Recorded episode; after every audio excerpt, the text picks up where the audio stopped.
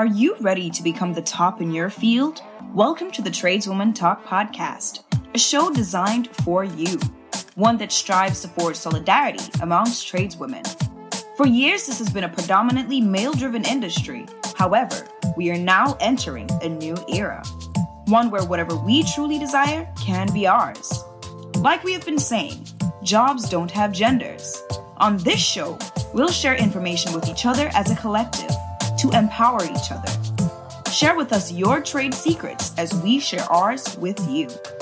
It's our time to do more than survive.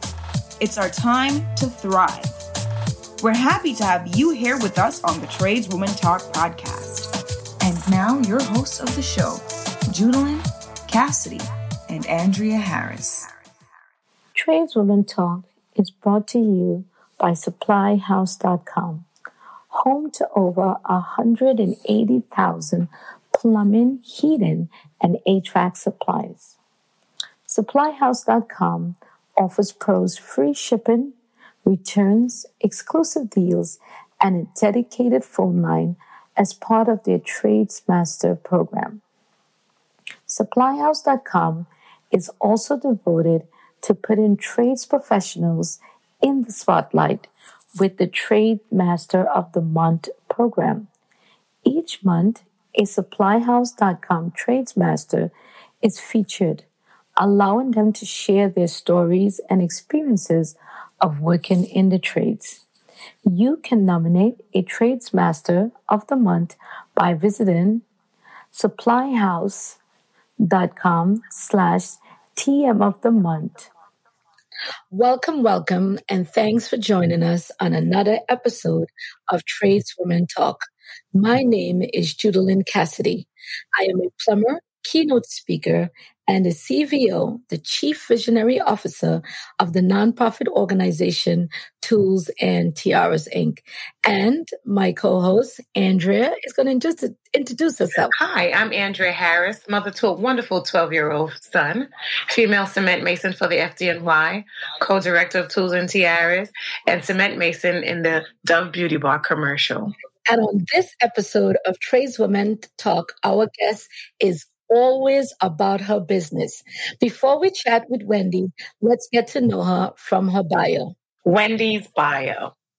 Brooklyn's own Wendy J. Webb has always lived up to challenges. Entering the U.S. Army fresh after graduating high school, Wendy has always shown she is ready for a challenge. Upon her honorable discharge, she entered Labor's International Union of North America, where she spent 13 years as a field laborer. She found she was not alone, but definitely in the minority. She gained support from other women and also made her way like any construction worker by proving she is the right person for the job. After gaining the experience building roads and working as a mason tender, this was some of the hardest assignments in a labor's jurisdiction. Wendy was ready for a position of shop steward. She again exceeded expectations, and shortly thereafter, she became a seven Local 79's first female business agent. In 2002, however, Local 79 apprentice program was ready to expand in a big way. Everyone involved felt Wendy needed to be a part of that expansion. As apprentice code coordinator, Wendy helped the program expand from 70 apprentices to today's 430 active and over 1,000 successful graduates. Wendy was honored in 2008 by the executive board and membership for outstanding service to the membership. Today, Wendy is still giving back. Her title is Apprentice Field Coordinator. However, she covers so much, whether it is in speaking to the community groups, being the positive role model, or as a mentor. She has always found that being honest and setting high standards in, in what works. Now, she has set the bar high for those following in her path here as apprentices. They will have their own challenges, but they know that Wendy is the one person they can count on for guidance now and in the future. She was also honored in, in 2016 as labor trailblazer for, by Assemblywoman Diana C. Richardson. Wendy enjoys helping others and giving people from all walks of life an opportunity to be better in their lives. Hey, hey, hey, Wendy, thank you so much for joining us on this episode. We are so happy ecstatic and honored that you are joining us today. And I am even more happy because my mom, Wendy, is a retired local 79 laborer. So welcome, fellow sister. Okay, I didn't know that. Well, thanks for having me. Thanks for having me. We are definitely, definitely welcome to have you. So, Wendy, we have this game uh, that we play with our contestants. It's called Five and Five. We give you five questions, and you only have two options, Wendy. Only two. Don't try to pull some out from way out there. Okay. You only got two choices. So are you ready? So when you say I only have two choices, meaning out of the five, I have to answer two. Uh, out of the five questions, you only have uh, two choices of the question I ask you. You have it's either A or B. You can. Okay, gotcha. Yeah, gotcha. yeah. All right. So you ready? Yeah, I'm ready. All right. She's ready, people. If you could go uh, if you could shop for free at one store, which one will it be? Macy's or Target? Macy's. Okay. How do you, how do you prefer your eggs? Scrambled or fried? Scrambled. Mm-hmm. Next, you at a restaurant and the waiter gave you two choices on how you can have your salmon. Is it going to be grilled or baked? Grilled. Nice. You took a shower and you washed your hair. Do you air dry or do you blow dry? Air dry. Girl, it's your birthday. Your gift is either a personal chef or a personal fitness trainer for a month. Which one do you choose? The fitness trainer.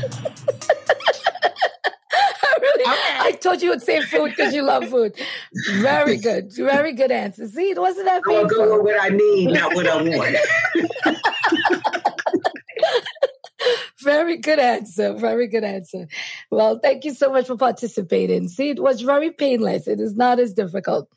So, um, before we begin, everyone, I want to say that Wendy Webb is a woman that I have seen for so many years um, in the building trades and always admire her, but was definitely afraid to step up to her because she's no nonsense. So it's it was really an honor when I finally get to actually know you. So Wendy, I you know a lot of people know what electricians do, what carpenters do, and what plumbers do. Can you explain a little bit what laborers do? Well, um, I work with the building laborers, and um, we cover several different aspects of what goes on in the building. One of them is working with a general contractor, overseeing that the other trades move in and out in a um, successful manner, in a safely manner, making sure there's no debris around when they're working, keeping the sites maintained and clean and safe. Um, then we also work with the bricklayers, maintaining um, their areas and also doing all their prep work. Everything but laying the block in brick form pretty much. So mixing the mortar, building the scaffolds, pumping up the scaffolds, setting up the scaffolds, cleaning up their work areas. We also do the demolition in the city from total demolition, from taking down the whole building to just gutting mm-hmm. out the inside of a building as well. We also work with the fireproofers and the plasterers, doing pretty much what we do with the mason tenders, um, tending to their needs as far as making sure their hoses are ready, their scaffolding is ready, their plaster or their fireproofing spray is ready to go. So we're like the grunts of the trades. I call us the movers and the shakers. Nothing gets done without the laborers. Yes, the movers and the shakers. Again, like I said, you know, my mom, um, she's a retired laborer. She was a 731 laborer. Then she she was actually a mason tender, and then she moved to local 79 as a um, laborer. And growing up in a construction household, my mom would always come home and say, you know, um, there's not very many women in the jobs, and I'm the only one there. Like, when did you realize how low the numbers were for women in construction, especially as a laborer? Well, to be honest with you, my very first job, I saw a lot of women because it was a big project. It was on Roosevelt Island. They were doing Manhattan Park on Roosevelt Island. So there was women in all trades. And I believe we actually even had five laborers who were women in the group that I was working with. But um, after that, I realized, you know, there was no other women around really. After that, I worked on jobs where I was the only woman on the site. Maybe there was another trade that had a woman. So I knew that we were there, but I knew we weren't there in numbers unless there was a massive project going on. You know, so I, you know, I would have definitely say that um, we were the minority and we stood out. Wow. So you definitely um, was always, uh, like you said, you were fortunate that you had uh, a bunch of women at the beginning, but then there was times that that you were definitely alone. We all can relate because Andrea being a mason and I being a plumber, that has happened many times to me. Um, it said that you, uh, you know, you served your country in the armed forces straight out of high school. What circumstances led you to that choice so early? Well, um, to be honest with you, um, why I chose the military was a movie that I saw when I was younger, about 15, 16 years old. My um, godparents took me to see Private Benjamin. And I was like, you know what? I got to do that. So I kind of had my mindset to just doing the military because of that. I knew that um, I did the minimum when it came to classroom work as far as school, so I wasn't going to waste my parents' money and go to college all my time. But I did know that um, I wanted to travel, I wanted to see the world, and I wanted to, um, you know, have some type of representation here. I didn't want to just sit down and not do nothing. I came up in the um, 80s out of high school where no jobs, the market was really bad, and drugs was on the streets in my neighborhood. And um, the other alternative was either the military or you know, you're going to get out in the street hustle, end up in jail or dead. So I kind of chose to get out of the environment and you know, see something different and hopefully come back to something different. And and and you know, like construction, like the military, construction can be extremely structured. How has the military prepared you for construction? Well, getting up early in the morning, I would have to say that. you know, that's that's where that came into play because um, the one thing I wasn't prepared for, and I missed that part in Private Benjamin, was the four o'clock wake up. So that was that was my shock when I got in the military. Um, I was the only one who came from New York, went into Alabama, and I got there like at midnight, and they had no mercy on me. They woke everybody up at four o'clock, and that was me too. And I remember when I when they came in banging on the lockers and stuff, I looked up at the ceiling like, "What the heck?" you know. And um, that was I, if I knew that I probably wouldn't have went into the military to be honest with you. But that's what prepared me. To be honest with you, that prepared me for the military. I ain't gonna say it was the fact that in the military there's not many women because when I trained, I trained with nothing but women. But it was you know the discipline of getting up early in the morning and making yourself present. And I, I, like how you say that getting up early in the morning and making yourself present. That is the same way it is in construction. Maybe not four o'clock in the morning, but I mean, we do get up some people at four o'clock in the morning to get on the job site. But I, I, I definitely uh, agree with you with that. That uh, that was a shocker for me too. How early you have to get up uh, for construction. That is a brutal time, especially a lot of people uh, who work in cold parts of the country. So anybody listening, get ready to get up early in the morning if you want to join us in construction. You have had an amazing career in your union and continue to be a lighthouse for many uh, people seeking guidance. How did you overcome uh, the obstacles and barriers that sometimes came up in your way?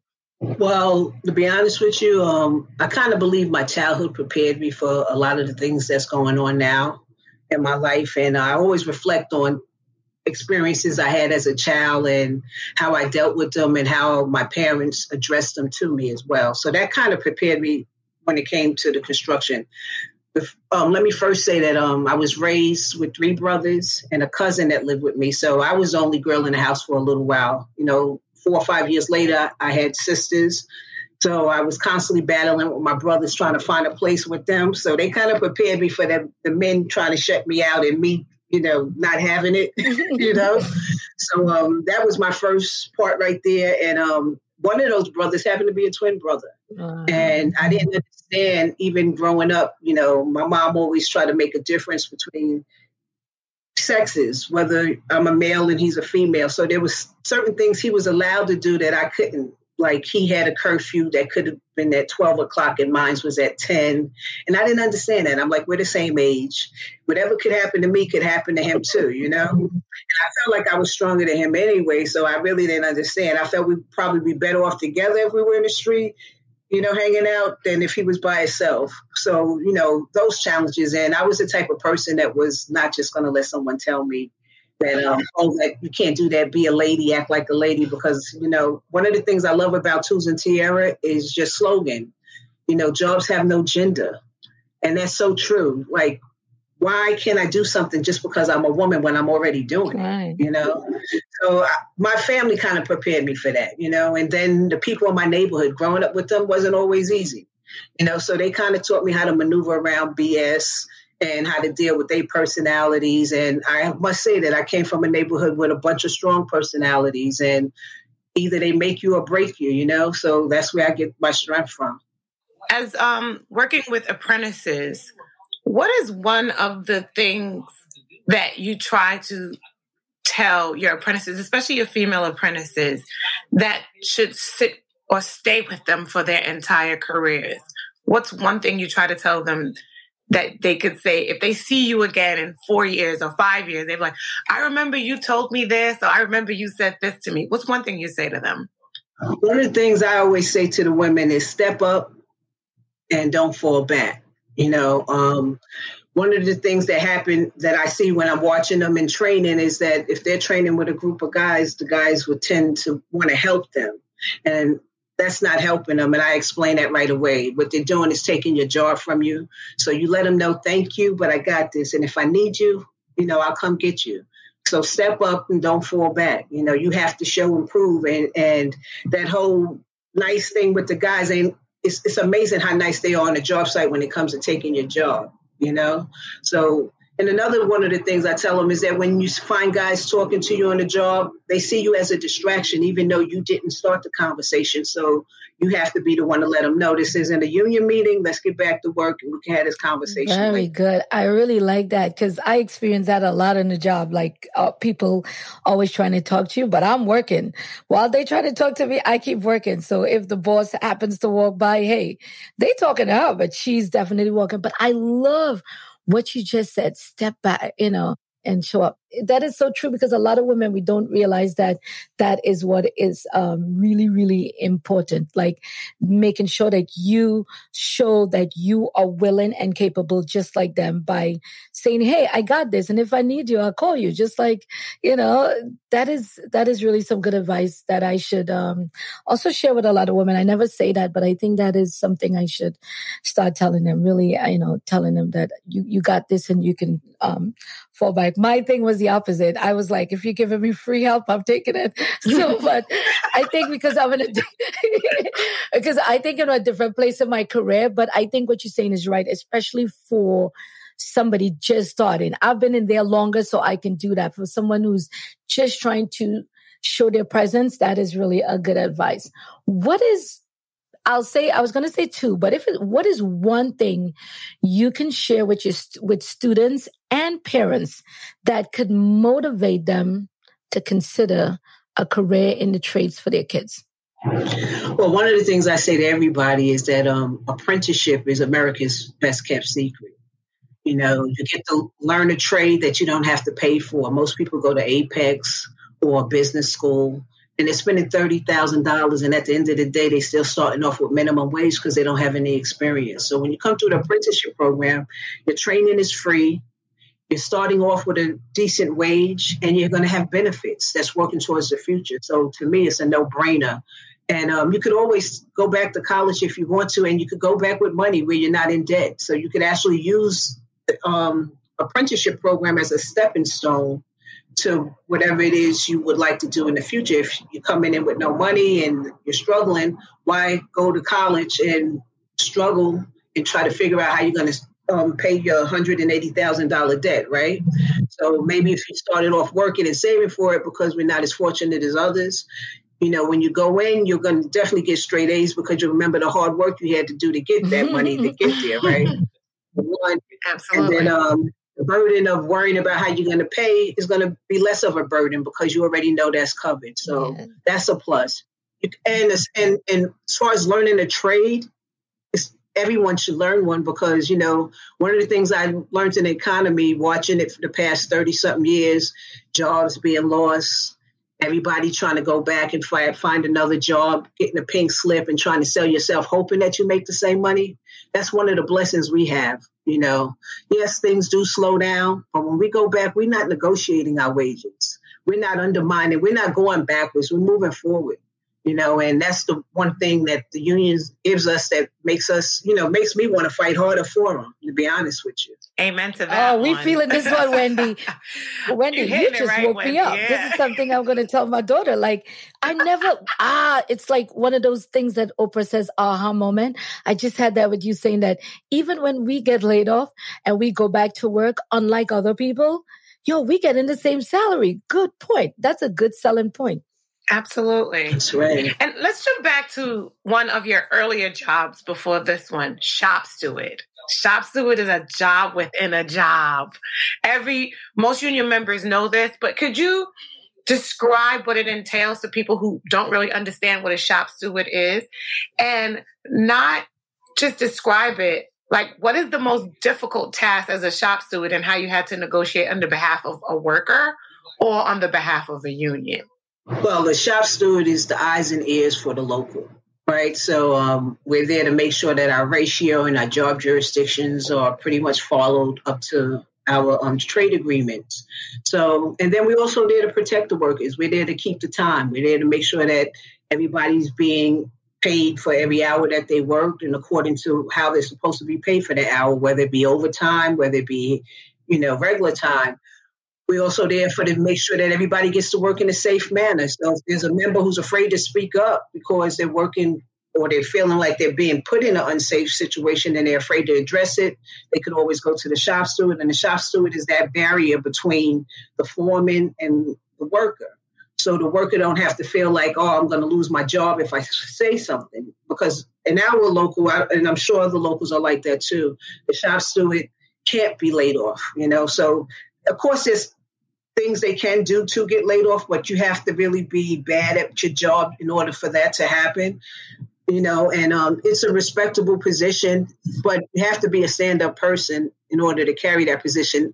Now, what I've learned, the hard part about the shop steward is sometimes the people you're fighting for are aren't really there to stand up for you. They they're more or less setting you up. They throw you out in a fire, and then when you're saying, oh, "Okay, this is the problem," they go, "Oh, I didn't say that. I didn't say that." So um, one of the things I did in order to get everybody on my side was be a good worker, first and foremost. Everybody respects good workers. You know, the foremen respect that. You know, sometimes they feel they get shop stewards that want to sit around and talk the politics of the job and don't do the work on it. So the first thing I believe in is showing that you are a worker, first and foremost. So you go there, you do the job, you do it right. And then by you doing that, you represent all the other workers that fall behind you. And you also hold them to a standard. When they see you working, that means they should be working. You know, so when you don't set that standard, then everything else is bad, and then it sets a bad tone altogether. Now, once the workers see that you're working and you're standing in the grind right with them, they're for you. You know, so if, if there's a, a safety issue, you got the team with you because you know what? They see you as part of the team. You know, but if you're there with holding your book, like like you're someone special, no dirty clothes. You know, you're not get, you're not breaking a sweat. You're walking around with a bottle of water, and everybody else needs water. they throw you under the bus every chance they get, rightfully so. You know, it's teamwork. The whole thing with the union is about teamwork. The shop steward is the leader when the business agents aren't around and the business manager ain't around. But yet and still, they got to keep it keep it together. And sometimes they have to they have to know how to um, negotiate and I'm not saying negotiate the contract, but negotiate the BS that goes on. You know, you got to know that every fight ain't a fight. You got to know to fight, and you got to know your your your your work is, You know, because some of them are clowns. You know, and sometimes a foreman's a clown too. You know, so you got to know your audience and, and then know how to yes. work them. Wendy, I, I, just that's what the one thing I always love about you. You're right. You speak the truth and and you don't hold back. Like I said, she's always about her business, and she's right. Be about your business when you're on the job site and be a person in the team like she's saying, like does the work. I really respect. I do. You write about that. The shop steward that I've respected is the ones who uh putting in the work just like us and are just walking around chit chatting. So uh, you, you, definitely, definitely, uh, I co-sign on that with you. I got this question: If you could make one rule because we know you about structure, right? If you could make one rule that everyone in the world should follow, what would that be? Mm, I know it's tough because you got a lot of rules, huh?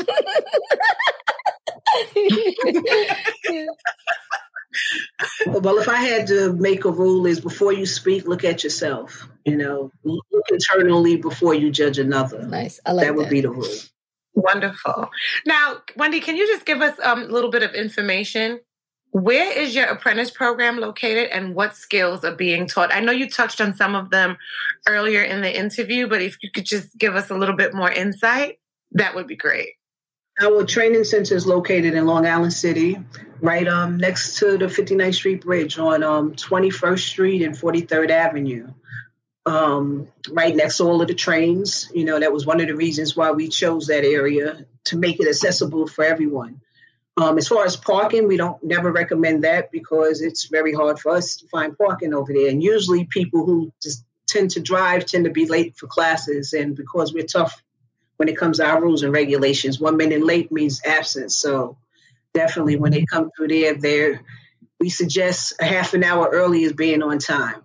So um, suggest that they don't drive. Now, as far as the work we do on the site, on our construction, not our construction sites, in our school, um, most of it is um, we do the ICRA training, scaffold buildings, from framing brace to um, hanging two point scaffolds. We do mason tending. We do um, asbestos handlers. We do lead awareness classes, lead abatement classes, because we also have a sister local that trains in our um, school as well, Local 78, and they handle all of the hazardous waste work. So, and we cross train our lab, um, our apprentices with some of their training. Even though we don't do this um, work, we still need some of the training done with them as well. So at least they could identify asbestos if they have to come across it knocking down a wall. So things like that. Um, silica awareness, plaster tending, fireproofing, punch lists. You know, yeah, we actually started a new class, um, construction history.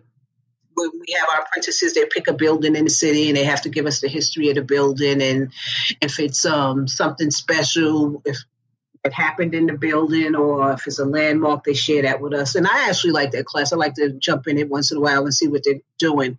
One of the things I learned about um, the apprentices in that class is that you, you'd be surprised with how many people never leave their neighborhood.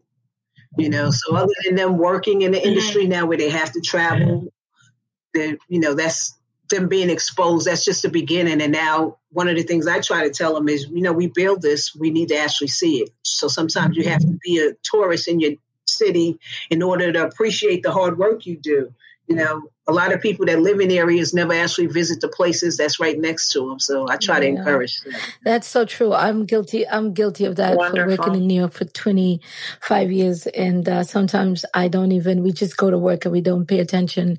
So it's kind of good that uh, we, we really start until I took a class uh, in project management, the the teacher was telling us when we walk around the city, you need to look up because we miss it all yeah. the things by not looking up. Yeah, I always looked up. Not only do you miss the things by not looking up, yeah, you miss all the beautiful buildings that you've worked on because they look different exactly. after yeah. you've left. Because so a lot of the times exactly. you're there at the meat and the bones of it. And then when it's done and pretty, you don't even realize that this is where you worked 10 years ago, five years ago, 15 years ago. So agreed. So Wendy, if you can instantly instantly you were given a chance to change the world for women and girls. And since it's uh uh you know and also for people of color what would you change and how? I would change the mindset of the people and the way they view us as women girls and as minorities you know because if we could just get away from the fact that our skin colors or our sex is different then maybe we could actually learn to appreciate each other in a different way. You know, instead of trying to um, outdo one another And you know, yes, we all are different. We, we're we're born to be different, but yet we're still the same. And um, we have to get away from that mindset. So that's the one thing I would like to change. Andrea, you um you have any you have a, a question you want to ask at Wendy before we close out? Well, I was I was oh I was wondering if you had to start over again, would you choose to be a laborer or was there another trade that you were possibly looking at? And and it's just a hypothetical. Like if you had to do another trade, what would it be? And don't say plumbing. Don't say plumbing. Well, to be honest with you, laborers chose me. It wasn't a trade that I wanted, but it was the ones that chose me, meaning the ones that let me in. They opened up the door and they embraced me, and I rode with it. And um, I, I actually wanted to be a plumber. Believe it or not, there was a plumber. A plumber. I said, don't say plumber. Don't I, say. Was. Don't to say be honest with you, it was a plumber or carpenter. Why? Because um, you know, plumbers make a lot of money, and everybody needs them and carpenters too, you know. So I wanted yeah. I wanted that, but um coming in the industry when I did, it wasn't that easy. And by the time I think the electricians called me, I was already like 10 years in as a laborer. The painters called when I was 12 years in as a laborer. And, and I could have made a different choice, but I said to myself, you know what? I've been here, and why start over when I'm already halfway here? So, you know, I know a lot of people that jump from one trade to the next trying to find it but sometimes it's you know what you need is really right in front of you and it's just how learning how yeah, to work. I, one of the things i love what when i met you uh, it was uh, at a women's bill conference and i was in the room where they were teaching a course a course about a workshop about uh, union leadership. And i loved how you shared the story about how you decided to get into trade when you were working at, I think it was a Sheraton Hotel, and you saw this guy working in construction, and then he showed you. Could you just tell that story? Because I think it's like the most fun story about what you told him when he was trying to date you. This is fun. Okay. Um, I was a um, security, a fire guard in the Sheraton Hotel back in the 80s, and they were remodeling the rooms, and I had to walk floors, construction floors, and make sure that, you know, everything was safe there was a Dominican brother who barely spoke English. And he was always saying America was a great country, America dollar bill, you know, great. And he also knew how to ask you out for a date. You know, his English wasn't that great, but there were certain things he had key, and that was how great the country was, how beautiful the money was, and how beautiful I was, and he would like a date. So I kept talking to him in passing, and one day he showed me his check, and you want to, you know, impress me. Hey, I got like this money and I could take you out. And I was like, you know what? I'm not really interested in you, but I'm interested in that check with my name on it. So I get those? Decent brother, you know, he took me down to a coalition up in Harlem and I joined the coalition. And that's actually how I got into the door through the coalitions.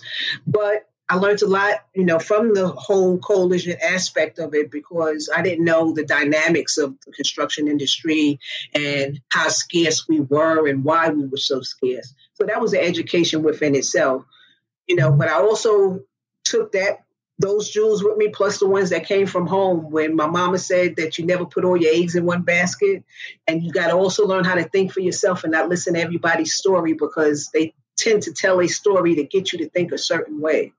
So I took what I could from that. And then when I got in the industry and I saw, you know, the challenges we were up against just being minorities and being women, you know, I was like, wow, but I'm going to tell you something that um, really got to me or, or kind of liber- liberated me. And it was, it's really weird, you know, like we hear the N word and we've always been looked at, down upon. But when I got in the industry, I realized it wasn't, it, it wasn't even about being black. It was just about not being connected because they had names for everybody. There was donkeys, there was guineas, there was spicks, and I never heard all of these names in my life. That, and I was like, "What the hell?" Like it was a culture shock. And what I realized is that get over the name game. Don't let that stop you from reaching your goal because it's that's what it all. It's all a mental mental, you know, it's just to play with your mental. And the deal is they no one likes anybody. That's what I got. It wasn't just them not liking us. They didn't like themselves or they didn't like the person next to them if they didn't look like them. So it kind of made it easier for me to accept their ignorance. you know? And because of that, I looked at them as all just being sick, mentally ill and not knowing, and I had to teach them. So that was I always try to go in, look at a bad situation, and try to find a positive thing and, create something to where as everybody kind of looks at it and say, "Hey, you know what? Maybe she's right." So that's I always tell people I'm not um I don't have any special talents. I don't paint. I don't draw. I don't dance. You know, I don't sing. but I'm really talented about maneuvering around bullcrap. You know, and I think that's part of the reason why I'm, That's I great. That's uh, I like that. You don't tap dance, you don't paint, you don't do anything, but I know how to tap dance around that BS. So Wendy, if someone was uh, interested in um, connecting with you and learning more about becoming a laborer, which I always think is a really important job. I think it's a, a, a great job that you have and um, how can they go about connecting with you and uh, finding out more about becoming part of the Super, Hero Club that we belong to uh, as a laborer? Well, I believe we have a um, our website is on Facebook, the Mason Tenders Training Fund, and um, they could always find us up there. They could always shoot us emails and let us know they're interested. We suggest that um, they just follow the website, though, to be honest with you, because with our day to day we're more likely not to answer you. But if you do follow the website, we do um, let everyone know on the website when we're doing the open recruitment ahead of time and apply. You know, if apply and be ready to work hard. You know, it's not an easy trade, but it's um, rewarding. Yeah, I'll put that. I'll put the, the links to the laborers uh, union uh, website. Um, type in www.mttf org. Now, if you don't type in the www, you may not get us. So I emphasize okay, the www. Will do. So, Andrea, do you have anything to share before we close out this uh, fun-filled episode with Wendy? Yes, Wendy, I was so happy when Judy said we were having a local 79 laborer because I remember when my mom's like I said, my mom's a labor retired and she was in the trades and going to the Christmas party, wearing her little jacket because she got the jacket at the party. You guys had the best parties, gave the best gifts, by the way. Oh, and the membership was treated really well. And even going down to the office building with my mom so she could get certain things taken care of, I was ha- happy with the way that they treated not only their members, but also their retirees. So I thank you for taking the time out of your day today to share and talk with us. Yeah. It's been great having you. One of the things um, we like to say about ourselves um, is that the laborers, we're like a family. And like your family's at home, we're dysfunctional, but at the end of the day, we're all fighting for the same cause, and that's what keeps that. us together. Well, Wendy, I want to say um, for you being one of my mentors, I would like to say thank you so much for joining Andrea and I on this episode, and we really appreciate appreciate you sharing your time, your story, your knowledge with us because not many people have lived uh, a life in the union um, like you have done, and you continue to um, motivate women like myself and Andrea and all the girls um, that are coming up. You know, I love to say girls, but all the the young women that are coming up and thinking that they cannot do it. They can look to you and see that, yo, it is possible. So thank you again for taking time. And everyone, we want to say thank you for joining us on this episode of Tradeswoman Talk. And if you believe, you truly believe that you can make a difference and you're looking for really a career, come on, come on on this side of the fence and join us in the trades. And every day wake up with a gratitude and be filled with gratitude that you have the chance to make someone's life so much better. Show them that they are magnificent and they have a purpose. Thank you again. Until next time, people. Until next time. See you soon. We really hope you enjoyed this episode of Tradeswoman Talk podcast. Stay connected. Visit www.toolsandtiaras.org. You can also follow us on Twitter, Instagram, Facebook, and LinkedIn at Tools and Tiaras. If you would like to connect with us, please send us an email through info at toolsandtiaras.org. Don't forget to like, share, subscribe, and review. Until next time, make sure you let someone know how magnificent they truly are.